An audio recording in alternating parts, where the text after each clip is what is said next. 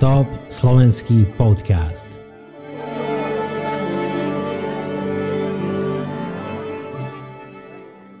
Takže ahoj, tu je Roman a ďalšia časť podcastu Krok vpred, do ktorého sa snažím priniesť nejakých rozdielových hostí. A myslím si, že všetci potrebujeme mm, takého mentora alebo nejakého kauča alebo niekoho, lebo je to oveľa jednoduchšie dosahovať veci v živote, keby sme si mali všetko všetko vydobiť alebo nájsť sami, trvá to dlhšie. A mojim dnešným hostom je ťažká váha a, a som rád, že sa mi to podarilo, že sa na to dal. Mojim dnešným hostom je Andy Vinson. Andy, čau. Ahoj, zdravím ťa, zdravím ťa Roman a zdravím takisto všetkých, ktorí sledujete alebo počúvate dnešný podcast. Oh, skvelé. A Andy okrem toho, že má, že má krásny veľký ús, úsmev, tak má aj veľmi veľa vedomostí ohľadom nejakého čoho, biznisu, sebarozvoja a tak ďalej, ale o tom mi povieš ty. Andy, začneme tým, keď som si robil nejaký research, že budeme sa spolu rozprávať, našiel som, že ty si tréner a si aj, si aj coach, alebo si mentor. A možno niekto vie, možno nevie, aký je medzi týmito dvoma rozdiel. V čom je ten zásad, zásadný rozdiel medzi, medzi couchom a mentorom? A čo si ty? Jasné. Zásadný rozdiel v tom je, že coach je v podstate, couch, je jedno ako to nazveme, je človek, ktorý v podstate mm, ti kladie otázky a ty hľadáš riešenia. Áno, mm, nemusí o tvojej problematike vôbec nič vedieť, ale pomocou nejakej štruktúry otázok a ťa vedie, nie že navádza, ale vedie ťa, aby k tým odpovediam si prišiel sám, aby si hľadal tie alternatívy možnosti. Áno, je na to, je na to množstvo metodík. A mentor, mentor je zväčša človek, ktorý má v nejakej problematike životnú skúsenosť. Takí mentori určitým spôsobom, takí najväčší naši mentori sú naši rodičia, pretože oni nám odozdávali ich životné skúsenosti. Takže mentor je človek, ktorý má výsledky, má skúsenosti v nejakej problematike a odozdáva ti tie skúsenosti. To znamená, dáva ti rady, typy, toto rob, toto nerob. Áno? A u kouča, mm, u správneho kouča takéto niečo nie je, ale zase na druhej strane, keď je správny mentor, tak vie, že nie vždy ti všetko je potrebné vysypať, ako sa povie, tuto to máš biele alebo čierne na bielom, uh-huh. ale je dobré, keď, keď použije sem tam aj tú koučovaciu otázku, aby ťa naviedol na to. A, a, ale vie ti povedať, toto funguje, toto nefunguje, lebo má s tým svoju vlastnú skúsenosť. Takže kvalitný mentor je zároveň aj kvalitným koučom. Aha, a to ma navádza rovno, Andy, veľmi prirodzene k ďalšej otázke. Ako zistíš, že je kvalitný? Ako, ako zistíš? Lebo teraz ideš do knihkupectva a je tam normálne stovka kníh, môžeš si vybrať a všetci tvrdia, toto si prečítaj a ako náhle to nejak absorbuješ, budeš mať výsledky. Áno, veľmi častá otázka, určite tá otázka je na mieste. Mm, ja, na to po, ja, ja v podstate poviem, ako to ja mám, ako som to mal ja v živote. A, pretože veľmi veľa ľudí rozpráva. Ja som sa nepozeral na to, čo ľudia rozprávajú, ja som sa pozeral na to, že ten, kto o tom rozpráva, aké má v tom výsledky. Alebo aké výsledky majú jeho zverenci. Čo mám na mysli? Uh, najlepší tréneri, napríklad športovcov, fotbaloví tréneri na svete, neboli aj najlepší fotbaloví hráči. Áno? To znamená, keby som sa držal toho, že idem sa pozrieť, ako, ako hral ten tréner fotbal, tak nebol najlepší. Ale zase vie vychovať najlepších hráčov. A zase najlepší hráči na svete málo kedy sú aj výborní tréneri. Takže, takže ja, som sa na to, ja som sa na to vždy pozeral, aké výsledky stoja za tým človekom. Či on má v jeho živote alebo v tej problematike ten výsledok, alebo jeho zverenci majú výsledky. A to bolo pre mňa takým, takým, takým krásnym zrkadlom toho, že či sa chcem od toho človeka učiť, alebo jednoducho nájdem si niekoho iného. Aha, a to si mi zobral normálne otázku z plachát, pretože som teraz bavil so susedom v garáži, sme sa stretli, a že som tu mal jedného chalana, čo pomáha firmám rásť a bla bla bla. A on mi povedal, no vieš, to sú takí mudrlanti, že ohľadom sales, že ten, kto vie sales, ten ho robí a ten, kto ho nevie, ten ho učí. Ale ty si mi vlastne, ty si mi vlastne vyargumentoval a, a, a toto bol lepší argument eh, s tými futbalistami a že najlepší tréneri neboli nikdy najlepší futbalisti a ty to meriaš ne tým, čo predáš, ale výsledkami predpokladám tvojich zverencov, že či sa niečo s nimi... Presne tak, presne tak. Uh, dobre. Uh, bavili sme sa o tom, že ty to robíš už skoro 25 rokov. 25 rokov to je 1995, A vtedy bol aj knižný trh omezený na Slovensku. Neexistoval predpokladá internet v takej dobe alebo podobe, ako poznáme. A ja si pamätám z tej doby také dve mená, ktoré určite budeš poznať. Zig Ziglar a Jim Rohn. Možno to sú takí ešte veteráni self-developmentu, ale týchto pánov mám veľmi rád, lebo oni ešte boli takí kľudní a veľmi takí akože, a mali dar slova. A, ale to ma navádza k tomu, že ak si sa dostal k tomu ty, že nelen, že to budeš ty čítať, ale že to začneš robiť. Ono to v podstate vzniklo nejakým prírodzeným spôsobom. Niekde počas štúdia na gymnáziu som si tak nejako uvedomil, že za mnou začali chodiť spolužiaci, spolužiaci a začali sa ma pýtať nejako na rady. Aha. A ja som v podstate niekde v 11 rokoch začal robiť bojové umenia a klasické športové karate, ale potom sa dostal k okinavskému tradičnému karate, ktoré sme mali spojené so zen buddhizmom. A to, bolo, to už takto to, to obsmrdalo takým náboženstvom, takým sebarozvojom, hej, dýchovými cvičeniami. Proste bolo to niečo také iné ako u nás štandardný nejaký telocvik alebo gymnastika alebo atletika. Aha. A ja som mal vlastne, e, tým, že som sa hlbšie a hlbšie zaoberal tými bojovými umeniami, tak zrazu som si začal uvedomať, že existuje tu nejaká mysel. Bol som na tréningu so šaolinskými mnichmi, kde mnich si dal do krku kop, odtlačil auto alebo chodil po skle. Aha a proste e, pre mňa to bolo také fascinujúce a dokonca potom na vysokej škole, keď som začal študovať, tak som mal spolužiaka, ktorý bol trénovaný jeden, jedným majstrom z, Indi- z Indie Aha. a to bol chalan, ktorý proste skákal po skle, ktorý zobral zapalovač, tak si opálil ruku a nič a začal ma chvíľku trénovať. Aha. A ja som vtedy začal si uvedomovať, že naozaj tá sila mysle je extrémna. Hej. A on sa to tak prepájalo v období mojich 16, 17, 18, 19 rokov, že som mal takých viacerých učiteľov v tejto problematike. No a v podstate na, niekde v 16, 17 som bol na prvých seminároch, hej, že to, to bolo tesne po revolúcii, na prvých seminároch o sebarozvoji, o myslení. No a zrazu som začal vidieť, že keď mením myslenie, tak aj v mojom živote sa veci inak dejú. Áno.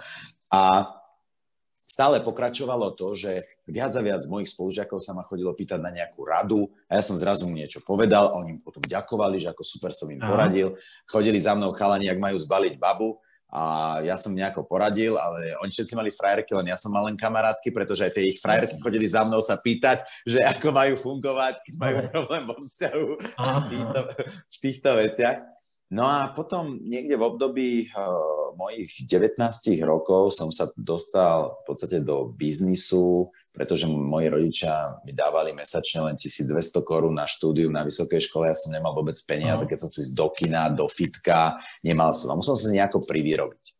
A išiel som samozrejme ako študent v prvej fáze niekde na stavbu, ale to som zistil, že to nie je to práve orechové pre mňa.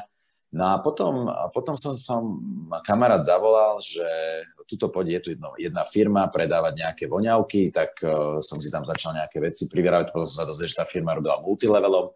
Potom som sa dostal zase do finančníctva, no a, tomu som vôbec nerozumel, bolo to pomerne ťažké, lebo ja som študoval fakultu telesnej výchovy a športu, čiže bol som, moje zameranie bol tréner. A potom som chodil na vzdelávanie o financiách. A zrazu som začal tie kontexty chápať, že je tu nejaká psychológia, že je tu nejaký, nejaké, niečo, čo sa naučíme, nejaké princípy finančníctva.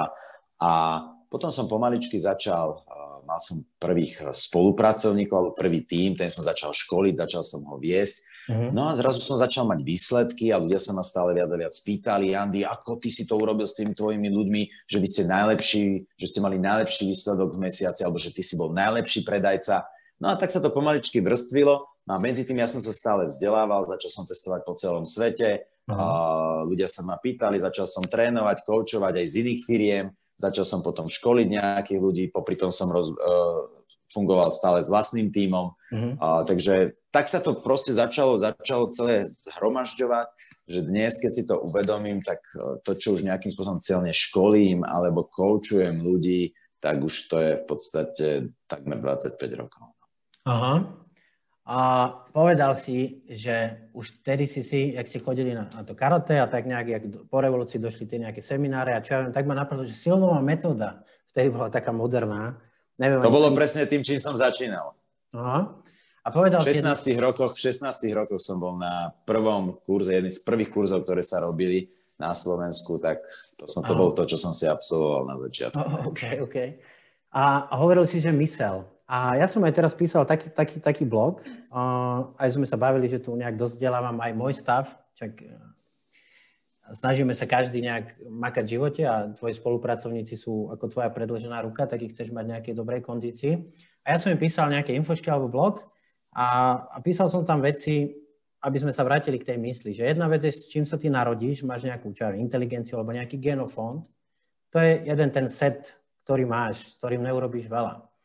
Ale potom máš rodinu alebo prostredie, či už škola, práca, ktorá ťa formuje ale ja tvrdím, že ešte to sa všetko dá prebiť, aj keď ti to nebolo zhora dané, aj keď tvoji rodičia neboli, neviem, jak inteligenčne na tom a nemali, nemal si prístup k literatúre a ku kurzom, že dá sa to všetko prebiť vôľou. A teraz tu mám niekoho, kto sa tým za, zaoberá 25 rokov, tak mi povedz, že či stačí sa len rozhodnúť a ono sa to potom všetko podarí. Je to tak? Uh, ja neverím na vôľu. Aha ja verím na motiváciu, ja verím Aha. na vnútorné dôvody. Aha. A ja verím naozaj na motiváciu cez bolesť. Verím na to, že sme motivovaní nejakým hodnotovým rebríčkom, ktorý máme. A takisto samozrejme aj presvedčeniami, ktoré sme nadobudli v tom našom živote. Uh-huh. A vieš, ono, ono tak v tých motivačných knižkách dobre znie. Áno, stačí, že budeš chcieť a dokážeš čokoľvek na svete môžeš byť najlepší. No keď sa narodíš bez rúk a bez noh, asi nebudeš eh, majster sveta v, šprinte na 100 metrov, hej? Jasne. Na štandardnej olimpiáde. Takže ako nesmieme, nesmieme, nesmieme to naozaj vytrhnúť z kontextu. Ale verím v danú vec, že naozaj 37, eh, 30 plus minus, tie výskumy hovoria rôzne, 20-30% je talent a až 70%, 80% je tvrdá drina. Áno. Uh-huh.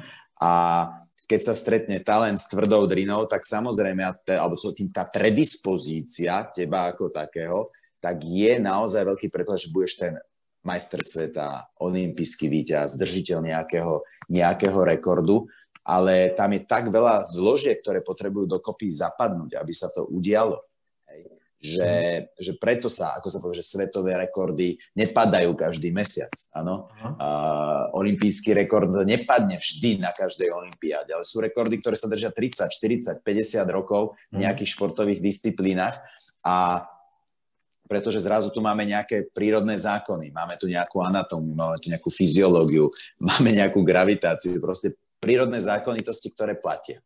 Ale aj tie v mnohých, mnohých prípadoch sú zase na, na nejakej úrovni mentálnej zrelosti a mentality ako takej. Mm-hmm. Keď si zoberieme, kedysi bol obrovský problém zabehnúť jednu mílu, myslím, že to bola jedna míla po 4 minúty. Áno?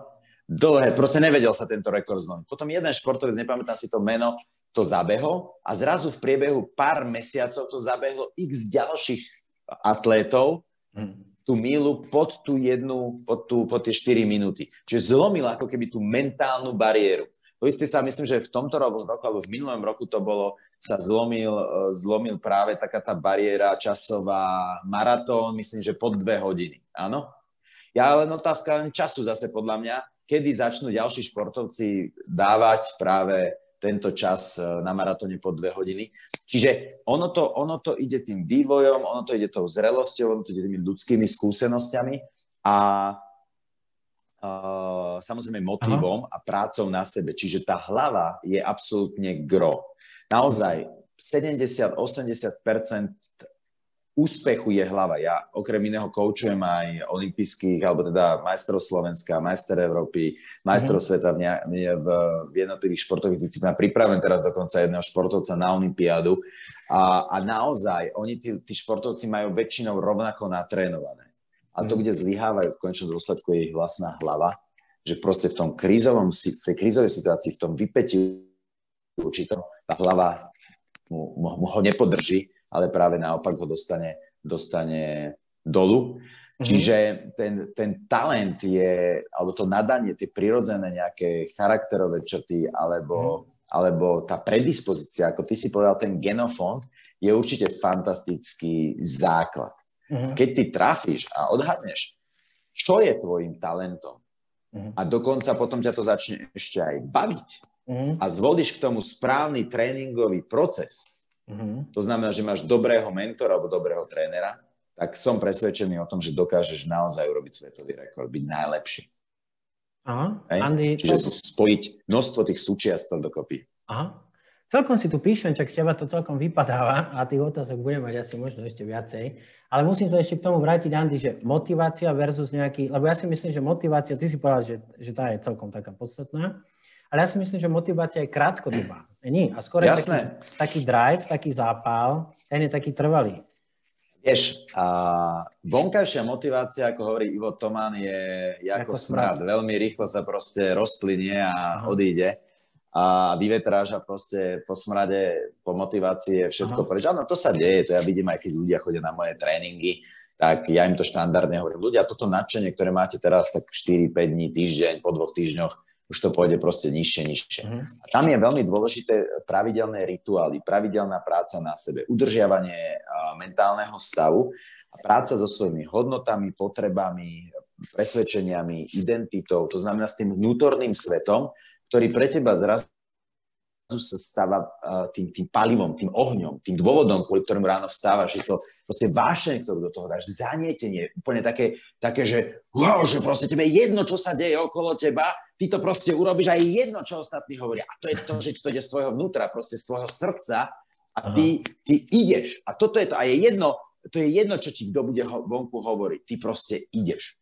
A toto je to, toto je to, mne častokrát ľudia, ľudia hovoria, Andy, vieš, ja potrebujem, aby si ma namotivoval. Hovorím, poď sem, nakopem ťa do riti a to bude moja motivácia pre teba, pretože ty nemáš dosahovať ciele kvôli tomu, že to robíš kvôli iným. A my sme na toto boli vychovávaní. Ľudia majú, hodne mladých ľudí v živote veci robí preto, aby niekomu niečo dokázali. To znamená, v prvej fáze, aby dokázali svojim rodičom, lebo rodičia chcú, aby sa dobre učili. Áno. Učitelia v škole na základe toho, aké majú známky, ich porovnávajú s inými spolužiakmi. Takže v podstate už učitelia a rodičia robia s nás lúzrov, neschopných, pretože ukazujú, že ale pozri, veď Jurko dostal jednotku a veď pozri, on lepšie beha, on lepšie kopol tú loptu na tom tréningu, na tom zápase. A v podstate nás dostávajú do roviny toho, že my ideme veci robiť kvôli tomu, aby sme niekomu niečo dokazovali. A tým pádom strácame našu vnútornú motiváciu radosti a ide to cez to, aby som ja nezažil bolesť, aby som sa nestrápnil, no dobre, tak urobím tú lohu, dobre, urobím ten výkon, dobre, idem na tréning, Aha. ale zrazu z toho kolesa vypadám ja sám. A potom sa mnohí rodičia divia, že v 14, 15, 16 rokoch ich dieťa, ktoré vozili každé ráno na hokejový tréning, na tenis, tak mu mm. proste ukáže, tatko, čau, mňa to nebaví, daj mi s tým svatý pokoj, ja nebudem hrať tenis, alebo hokej, nebude som ja ani fotbalista, ja tuto budem chodiť, ja neviem, hravať airsoft napríklad. Hej? Takže, takže plne s tým súhlasím, naozaj tá motivácia zvonku je strašne krátkodobá záležitosť a ten človek by mal hľadať tú motiváciu vo svojom vlastnom vnútri a tá motivácia by nemala byť postavená na tom, že veď ja vám dokážem, ja vám ukážem, mm. alebo na motivácii bolesti, ktorá sa prejavuje práve týmto spôsobom, že, že áno, lebo, lebo ja chcem byť najlepší. Ona je dobrá v určitej fáze, ale nedokáže človek dlhodobo uh, pracovať a vydávať nadpriemerný výkon, keď to má postavené na negatívnej motivácii. Prečo? Pretože ak už to dokáže, už má ten výsledok, tak zrazu ten tlak, tá bolesť pominie. Aha. Lebo on už to dosiahol. A keď tam nemá nejak niečo pozitívne, nejaký pozitívny úmysel, hej, tak zrazu motivácia fuč a on nemá dôvod ďalej makať. To je taký krásny príklad, to sa bude diať teraz na jar. Hej? Pekne sa všetci, alebo väčšina ľudí sa vypapka, priberie, šupne niekedy vo februári nohavice, zistí, že nezapne. Bolesť. O, prúser, nezapol som nohavice, teraz čo bude? Čiže to je jak tlakový hrnec, proste ventil sa úplne natlakoval, ty ideš vybuchnúť, proste badí ti to, bolí ťa to, cítiš sa zle, vyzeráš zle, proste spustíš si všetky tie svoje programy, aký si naprd, zniží si sebavedomie a zrazu dobre, rýchlo dieta, rýchlo cvičiť, bum, bum, bum, bum, bum, za mesiac človek schudne 4-5 kg, schudne do nohavíc, zrazu ten tlak toho ventila pominul, to znamená, tá bolesť zmizla, mm-hmm. ten motív zmizol a ten človek zrazu, a prečo by som mal ja teraz zase jesť tie, tie jedlá, ktoré som jedol, prečo by som mal ísť cvičiť, veď už ma nič neboli.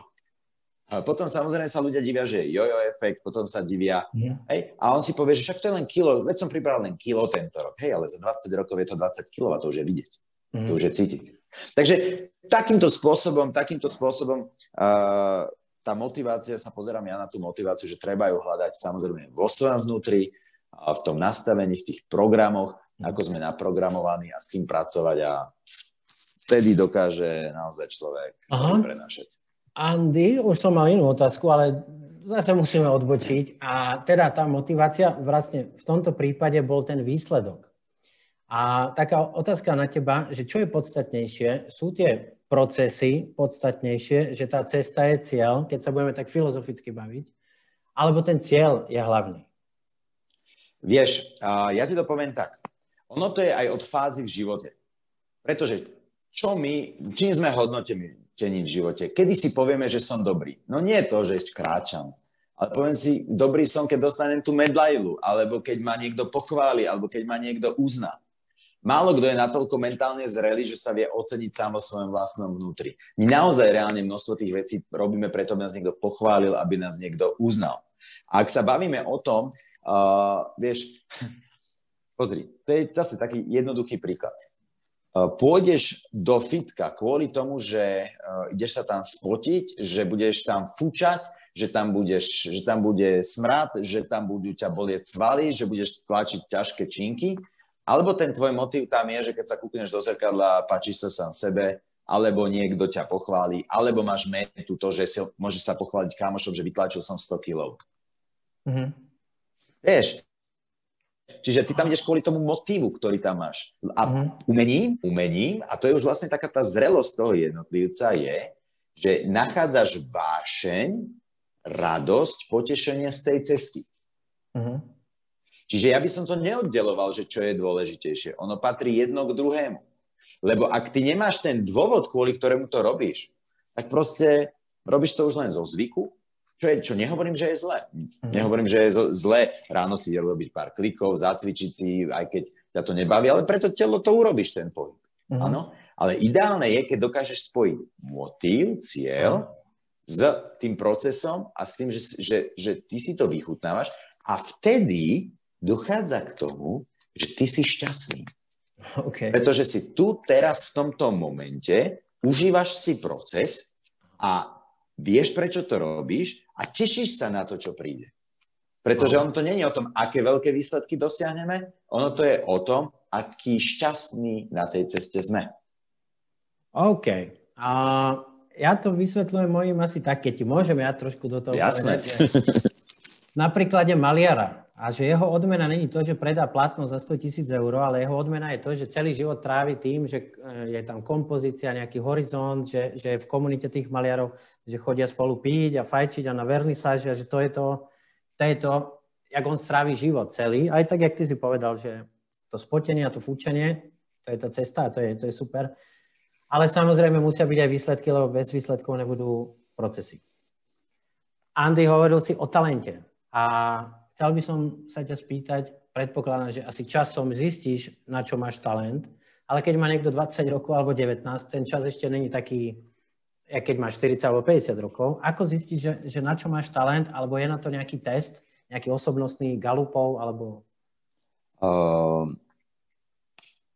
jedna kľúčová vec problém dnešnej doby, paradoxne, a trošku vyvrátim to, čo si povedal, uh-huh. je, že stále viac a viac ľudí, paradoxne 30 40 ale aj 50 nevedia, čo v živote chcú, nevedia, aké sú paradoxne, a ne, nikdy nerozmýšľajú nad tým, aké sú silné stránky, aké majú talenty. A uh, je to spôsobené, aj to vidím tým, že ľudia sa dostávajú do väčšieho a väčšieho chaosu a u mladých ľudí je to naozaj pomerne veľké je spôsobené obrovským množstvom možností, ktoré máme. Áno? Obrovské množstvo ponuky. Uh, stačí si pustiť sociálne siete, tam je toľko možností, uh-huh. hej, mhm. v čom sa dá, ako sa dá. A tí mladí ľudia dostávajú sa do obrovského chaosu. Bolo tu obdobie, keď sa si všetci chceli byť youtuberi. Áno, teraz už není moderné byť youtuberom, teraz je moderné byť instagramerom, potom bude to mhm. influencer sa to volá, potom sa to začne volať zase nejako inak. Áno, čiže prechádzajú nejaké tie fázy, o, o, príde fáza TikTokerov, áno. Takže, takže teraz 10-ročné deti, to, je, to si si TikToker, si naozaj frajer. Takže ono to prechádza tými, tými samotnými fázami. A ten talent ako taký, to objavenie, mm, ono je skôr to záležitosť tej, tej otázky. Čo mi ide ľahko? V čom sa cítim dobre? Čo mi ide prirodzene? Čom viem fungovať hodiny a vôbec ma to neunavuje? Vôbec ma to nezaťažuje? Čo ma dokonca baví? Alebo čo ma bavilo, keď som mal 5, 6, 7, 10 rokov, 11, 12? V čom som, čo, čím som chcel byť? A kvôli čomu som chcel tým byť? Bolo to kvôli tomu, lebo to bol môj hrdina stelky? Alebo naozaj som cítil, že tam pomáham ľuďom? Alebo, alebo jednoducho som, som bol taký zručný, lebo ma bavilo rozoberať bicykel a skladať ho a potom motorku a skladať. Hej, a začať si klásť otázky, pretože uh, dve roviny. Vedomá a podvedomá. Vedomá rovina je rovinou týchto otázok. Hej, že pátram. Mám odvahu si klásť otázky a mám odvahu pátrať po odpovediach. A potom je to tá úroveň taká tá podvedomá, kam ma to ťaha, kam ma ťaha moje srdce, kam, kam čo je pre mňa naozaj taký ten pocit, tá intuícia, niečo, čo, čo viem, že proste ma to ťaha. Ale to bolo väčšinou to, čo u nás mnohí dospeláci zabili. Ale ty nemôžeš byť úspešný, alebo ty nemôžeš mať veľa peňazí, keď chceš, ja neviem, malovať obrazy, alebo že chceš spievať, alebo toto. Hej? Lebo veľakrát tie naše sny, ktoré išli z nášho vnútra, ubili naši rodičia, lebo my sme o tom ako deti snívali. Hej, chceli sme byť kozmonauti, indiáni, prezidenti, proste tí hrdinovia, ktorých sme videli v telke, sme chceli byť, ale väčšina dospelákov nám povedala, to sa nedá, to nejde, to nemôže byť. A my sme si potom prestali veriť. A my sme prestali počúvať vlastné vnútro.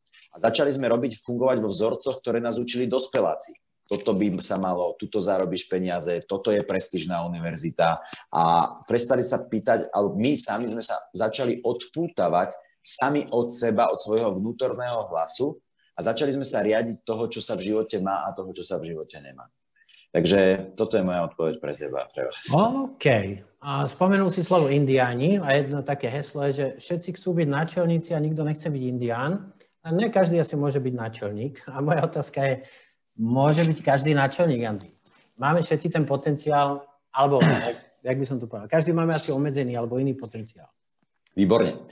Každý je náčelníkom svojho vlastného života. Bodka. OK. Ak chceš byť náčelníkom kamarátov na ulici, OK. Budeš potrebovať niekedy niekoho možno silou, že niekoho zbiješ, budeš najsilnejší, alebo budeš najlepší, najlepší, ja neviem, aké hry sa teraz hrávajú, uh, jazdení by, napríklad, hej, alebo budeš niekde v parku najlepšie skákať na, na kolobežke, tak budeš vedúci gangu kolobežkárov, alebo bicyklistov, alebo airsofistov. Proste niečo, čím, čím ty vynikáš, tak ľudia sa ťa budú pýtať, budeš pro nich proste určitým spôsobom inšpirácia. A takže každý je určitým spôsobom nejakým lídrom nejakej mhm. skupinky, niekoho, minimálne ženy sú doma líderky a chlapi sú zase lídry možno nad svojimi deckami, keď im prikazujú, že chod si upratať postel. Hej, takže každý je vo svojom vnútri lídrom. Otázka je, ako s tými e, lídrovskými schopnosťami, zručnosťami začínaš pracovať, ako ich rozvíjaš. A hlavne, koľko zodpovedností chceš prevzať za ten výsledok, že niečo vyjde, pretože už pri tých mladých ľuďoch, keď niekto vymyslí, že poďme hrať škôlku, hej, poďme si zahrať túto hru. Áno, to jeden to povie. A teraz, dobre, tak poďme. A potom a niekto povie, ale to je blbosť. A ten, ten, ten, to, čo to povedal, že to je školka. No dobre, no tak nehrajme školku, poďme hrať niečo iné. A už tuto sa začína uh, formovať to, Aha. ako ten mladý človek je ochotný si obstáť ten názor, prevziať tú zodpovednosť za to, že to možno všetkých nebude baviť. A to sa začína formovať naozaj už, už od malých detí, počnúť z toho, že na základnej škole sa pýta učiteľka, tak kto by chcel byť predseda triedy? No nikto nechce byť predseda triedy, pretože vie, že sa mu ostatní budú napríklad smiať, lebo keď niečo, lebo on bude musieť zostávať, dajme tomu viac v škole, bude musieť niečo pripraviť. A tým pádom voči tomu lídrovstvu si ľudia vypestovali v našich končinách, nehovorím, že všade, v našich končinách určitým spôsobom taký, taký rešpekt alebo taký, takú apatiu, lebo majú v hlavách niekde, a to budeš na odstrel, hej, to na teba budú ukazovať, a keď to nevíde, tak potom ty, ty, ty si za to zlízneš proste, mm-hmm. uh, proste nejakým spôsobom problém. Takže áno, my sme ako národ uh, boli vedení k tomu, že máš sklopiť hlavu, sklopiť uši, poslúchať a názor svoj vyjadriť len keď sa ťa spýtajú. Hej. Mm-hmm. A tým pádom to lídrovstvo má, ja verím tomu, že každý má v sebe lídrovstvo a lídrom sa nerodíme. Lídrom sa stávame Aha. a to je záležitosť následne aj samotnej motivácie.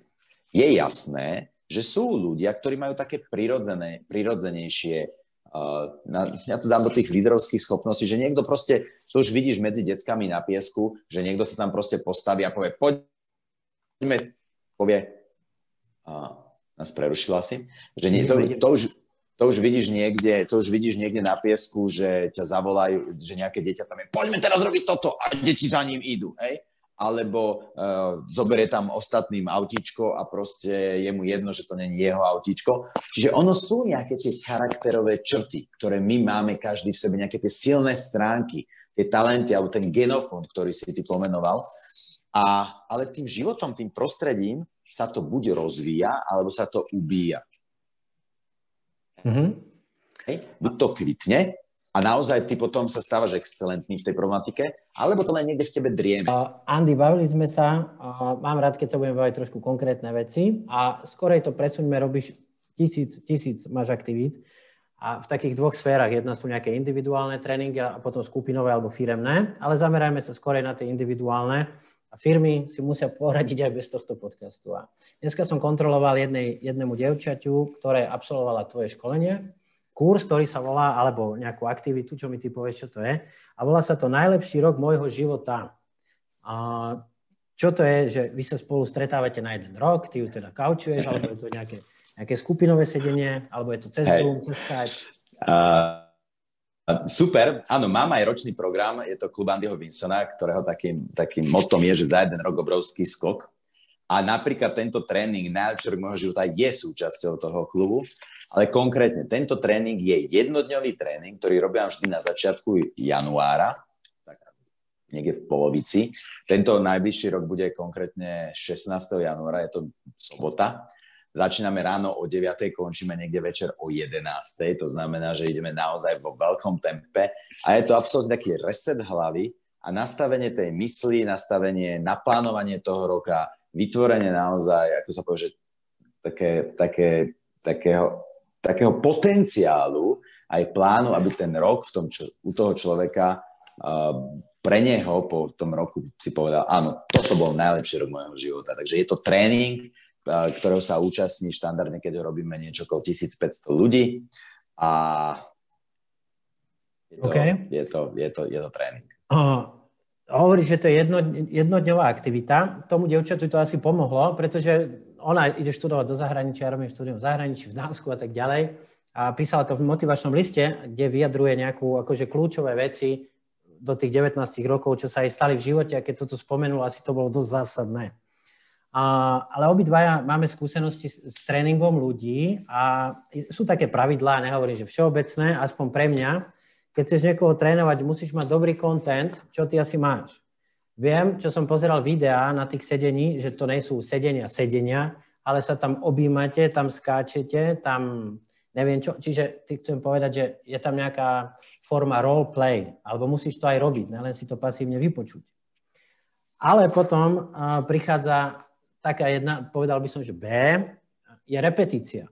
Lebo za jeden deň, keď mi to tam všetko povieš, jak sa predáva, alebo jak sa myslí, alebo jak sa komunikuje, predpokladám, že to musím chvíľu robiť. A jak ty zabezpečíš, alebo ako zabezpečíš to, že ľudia to nejak aplikujú? Nelen, že perfektné. to si vypočujú. Perfektné, perfektné. Uh, jedna rovina je, uh, ja som zastanca toho, že uh, má samozrejme viacero fáz učenia. A bohužiaľ, ty si sám mi povedal, že je na, na slovenských školách učia teóriu, vonku sa učí to, ako tú teóriu proste urobiť v tom živote. A to je to, prečo ja nerobím semináre, prečo nerobím žiadne nejaké prednášky, ale robím tréningy. Ja s tým človekom reálne vytváram nové, nové neurodráhy, kde pracujem s ním v tej zážitkovej forme, preto ono tam povie, tam sa skáče, to je také nejaké trapné, to je jak v sekte, to je ja neviem kde, ale to je, to je, to je metodika toho, ako sa človek dokáže reálne rýchlo učiť. Aha. A tým pádom on už to správanie dokáže zmeniť priamo na tom tréningu, lebo si vytvorí nové, nové programy, vznikajú tam nové neurodráhy. Tým pádom, tým, že to je spojené s emóciou, tak zrazu človek je správanie meniť takto, zlozvyky meniť, ako sa povie, takto, lusknutím prstov, že to je súčasť metodiky. Samozrejme, nie je to perpetuum mobile, pretože uh, my potrebujeme naučiť aj, ako sa povie, že naše svaly, našu motoriku, uh, trénujeme to tréningom, počtom opakovaní. Tak preto ja v rámci niektorých tých mojich tréningov alebo typov lístkov mám niečo také, že ešte ďalších 30 dní s tým účastníkom toho tréningu napríklad pracujem dostáva odo mňa každý deň nejaké úlohy. A potom, dajme tomu, dvakrát do mesiaca máme ešte nejaký mastermind alebo nejaký coaching, ktorý je súčasťou toho, ja si vlastne dosledovávam, ako to človek, čo sa zasial, má prenesené, má prenesené do toho svojho života. Takže množstvo práce sa spraví za ten jeden deň, ale presne ako ty si povedal, ty to potrebuješ ďalej polievať, hnojiť, mm. ošetrovať, rozvíjať, mm. uh, upravovať, doľaďovať, ale základ máš postavený. A musím povedať, že normálne ti dám na toto pečiatku, neviem, či ti na tom záleží, ale asi to robíš dobre, lebo po tom dobrom kontente eh, tej roleplay a po tej repetícii ešte je niečo, čo, čo je po anglicky, čo sa povie, accountability, alebo nie za niečo zodpovednosť a ty si ešte dosleduješ ten mesiac aspoň z nejakej tej pozície, že či to robia, alebo zadávaš im úlohy. Veľmi dobre, asi sa tam k tebe normálne prihlasím, len ja som mal úprimne problém s tým, práve s tým skákaním, že Ježiš Maria, aké to tam bude, ty koksi, teraz sa tam budeme chytať a, a podobe... To je, možno priestor na nejaký coaching. OK, OK. A... a je to v poriadku, pozri sa, pozri sa, toto je úplne, toto je v poriadku, pred, takže ono napríklad, ja ti ukážem aj jednu vec, keď, Aha. keďže sa o tom bavíme, keď, o týchto troch krokoch. Napríklad ja na to používam túto pomôcku rád. To je DR úspechu, to mám, to mám ochrannú známku, rast, akcia, E, dokončovanie. A to nie je, že ľudia hovorí DR, zapisovanie si schôdzok, nie. Toto je plánovač života, plánovač úspechu ako také, lebo to je normálne celá metodika na začiatku, kompletne celá metodika, ako udržať flow, ako udržať hlavu. Na záver, tu máš do, dokonca na záver dňa, tu máš, uh, keď dokončuješ, čo som zažil, čo som sa naučil, čo, čo som si uvedomil. Dokonca si sleduješ príjmy, výdaje, biznis čísla. Potom na, na konci každého týždňa máš tzv. týždňové zhodnotenie. Po mesiaci máš, pozri sa, tu máš normálne mesačné zhodnotenie, kde máš konkrétne otázky, kde si dosledovávaš, kam som sa posunul, kde boli moje výzvy, čo boli tri najsilnejšie momenty. Uh, potom v priebehu týždňa napríklad tu hore, tri top ciele tohto týždňa, na záver tri top radosti toho týždňa. Áno, čiže jedna vec, čo som robil na tom svojom cieli, ale aj čo mi prinášalo radosť, pretože na čo dosahovať cieľe, keď ma to nebaví, neuspokoja, vnútri som nešťastný. Ja koučujem množstvo bohatých ľudí, majiteľov firmy, ktorí sú mega úspešní, ale nie sú šťastní. Chápeme sa, čiže ono nie je problém dnes, v dnešnom živote dosiahnuť úspech, dosiahnuť peniaze, dosiahnuť výsledok. Ale umením je popri tom byť aj šťastný a užívať si tú cestu. Mať, mať zdravie, mať dobré vzťahy, cítiť mhm. sa naozaj nadšene, mať zmysel života toto sú všetko tie aspekty, ktoré sú súčasťou tej našej bytosti. Naša bytosť nie sme len my, túto naše telo, ktoré vidíme fyzicky, ale niekde v našom vnútri drieme, a sme hovorili o tej mysli, je mysel, alebo inak by sme to mohli povedať duša, ale aj nejaký duch. Áno, niečo, čo my cítime, že je niečo medzi nebom a zemou, niekto tomu hovorí Boh, niekto vesmír, niekto energia, niekto tak. A toto sú veci, ktoré, ktoré my máme a my potrebujeme, aby všetky tri tie zložky boli šťastné, aby boli naplnené, aby boli vyživené uh, v ideálnom prípade každý jeden deň. A potom je jedno, či je korona, či je taký problém, či je hen taká kríza. Človek jednoducho napriek okolnostiam dokáže byť naplnený, dokáže byť šťastný. A toto je podľa mňa to, čo, na čím by sa mal človek zamyslieť, je to aj môjim cieľom, toto učiť ľudí na mojich tréningoch. Aha, a myslím, že Viktor Frankl, čo bol nemecký psychiatr a on napísal knižku Hľadanie zmyslu života a on tiež presne povedal toto, že napriek okolnostiam môžeš byť šťastný on robil svoj výskum v Auschwitzi v koncentračnom tábore. Aha. Áno.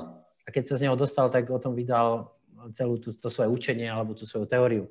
Andy, už sa dostávame do finále a ja som fakt rád, že, že, že so mnou tráviš čas, že mám šancu sa s tebou porozprávať, lebo tvoj čas je určite drahý. A ty si transformačný mentor. Tak si mi to povedal. Ja snad som transformačný líder, no. Tak, tak, tak mi hovoria. Líder. A učíš konkrétne veci, nelen teda ten jeden program, uh, najlepší rok môjho života, máš tam toho tisíc, ale ešte, čo ma zaujímalo, učíš komunikáciu, lebo všetko, alebo naše vzťahy vlastne s ľuďmi, alebo náš život sú vzťahy a, náš, a tie vzťahy sú fakticky komunikácia. A čím sme obratnejší v tej komunikácii, tak si vieme z toho, z toho života aj kúsok pre seba vydobiť, alebo vieme tým ostatným nejako pomôcť. A keby si mi povedal, že tak veľmi jednoducho, že ako, ako úspešne komunikovať, čo sa asi nedá povedať jednou vetou, ale aké sú tie tajomstvá, alebo, alebo čo je to obratná komunikácia? Uh, skôr ako sa dostanem k tej komunikácii, ešte ti poviem uh, jednu z tých vecí, alebo teda takúto základnú vec, ktorú sme, sme sa bavili v rámci tréningov. Ja mám dva také segmenty tréningov. Jeden tréning je, kde pracujeme veľmi silne s transformáciou, s vyriešením blokov, strachov, limitujúcich presvedčení. A na to, aby človek si vyčistil svoju minulosť, uh, vyčistil si sproste hlavu a mal svoje prečo, mal, bol v pohode sám so sebou. To je jedna rovina mojich tréningov.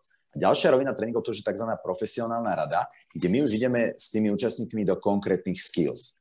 Ako zvýšiť efektivitu svojej komunikácie, ako zlepšiť prezentačné schopnosti, ako predávať, ako kľudne koučovať. Čiže už sú tam tie, tie špecifikácie tej, také, také, tej konkrétnej skills ako také.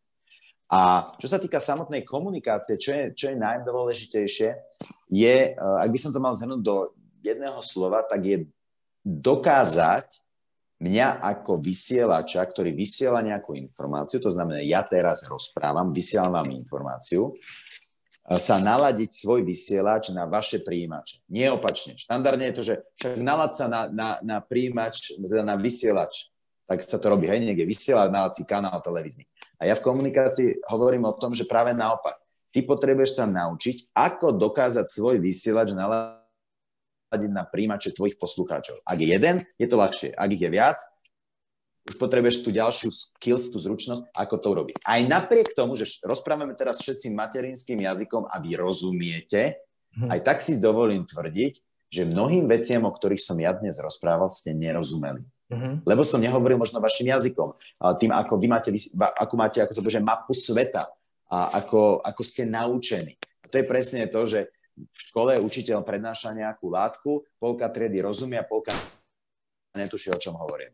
Uh-huh. A to je presne o tom. Čiže to, čo ja aj učím, je, ako sa naučiť ten svoj vysielač naladiť na príjimače svojich poslucháčov, aby mi rozumeli, aby im to normálne, aby to s nimi rezonovalo, aby jasne vedeli, videli nejakú tú postupnosť a hlavne, aby sa cítili vo svojom vlastnom vnútri, že áno, toto je to, ja som to pochopil, viem presne, čo mám urobiť a dokonca aj v ideálnom prípade, že ich to natchne. Alright. Uh, veľmi dobre, aj som si zapísal, aj to budem aplikovať u nás.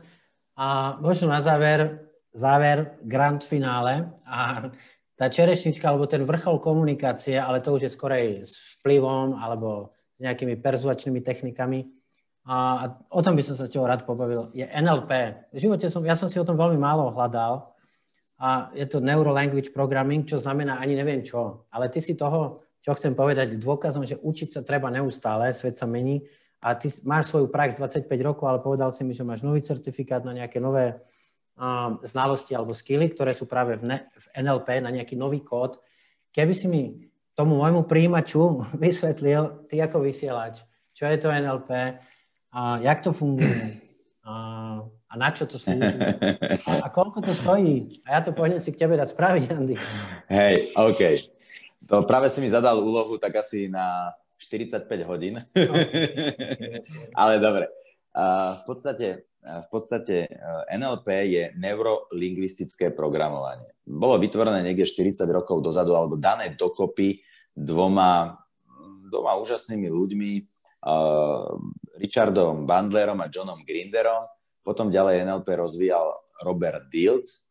A ja som mal to šťastie, že som sa učil od všetkých troch, ako keby tvorcov neurologického programovania. A oni v podstate prišli na to a kladli si jednu základnú kľúčovú otázku. A zistili, že sú nejakí terapeuti, lekári alebo psycho, psychológovia, ktorí majú vlastne so svojimi pacientami výrazne, ale že výrazne lepšie výsledky ako ostatní. A my si začali klásť otázku, ako je to možné? Ako to robia, že majú oveľa lepšie výsledky, ako majú tí iní kouči, lekári, psychológovia, psychiatri. na terapeuti a zistili, že proste zistili, že robia to nejakým spôsobom. To znamená, oni išli a pozerali, ako to robíš, že to robíš a v krokoch. Oni zistili, takzvané, on, on sa to hovorí moderným jazykom, že zmodelovali, niekto tomu hovorí skopírovali, áno, a zobrali to a začali, povedal si, dobre, tak ja túto, tieto postupy urobím s klientom, s ďalším klientom. A zrazu zistili, že plus minus mali rovnaké výsledky aj oni s tými klientami, ako mali tí geniálni, geniálni terapeuti. Zrazu zistili, že je za tým nejaký model. Totižto, ono to súvisí s jedným príkladom. Kedysi, keď vzniklo prvé lyžovanie, sa myslelo, že lyžovať dokáže len človek, ktorý je talentovaný, ktorý sa proste s tým narodí, že nemôže lyžovať každý. A táto premisa, áno, táto, táto, toto, táto, táto, táto, pravda sa zmenila, keď prišiel prvý film. A oni zrazu zistili, že v podstate v tom lyžovaní ten lyžiar robí len nejakú opakovanú sekvenciu rovnakých pohybov.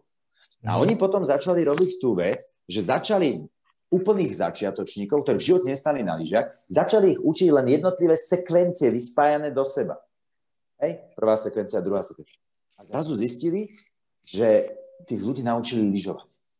To znamená, oni modelovali toho úspešného lyžiara, ako to robili, to rozfázovali a potom to začali učiť v tých fázach aj ostatných ľudí. Na pomocou takéhoto modelu zistili takisto, že my fungujeme na základe našich zmyslov, niečo sa v našej hlave udeje, nejakým spôsobom nejaké chemické procesy, tam sa to usporiada. My to potom lingvisticky pomenujeme, nejaké slová na to použijeme, najlepšie ako vieme, hej, a potom z toho sa niečo začne diať.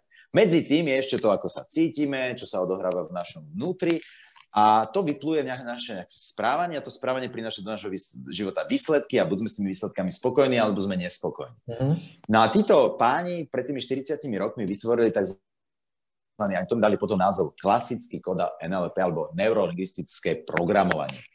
No ale oni počase zistili, že, že ale teda najmä, uh, oni sa potom dali, oddelili sa od seba, každý si išiel svojou cestou. No a John Grinder zistil, že proste niektorí tí jeho klienti alebo pacienti alebo biznis ľudia, športovci, ktorí k nemu chodili, že proste po pár mesiacoch sa vrátili do tých starých programov.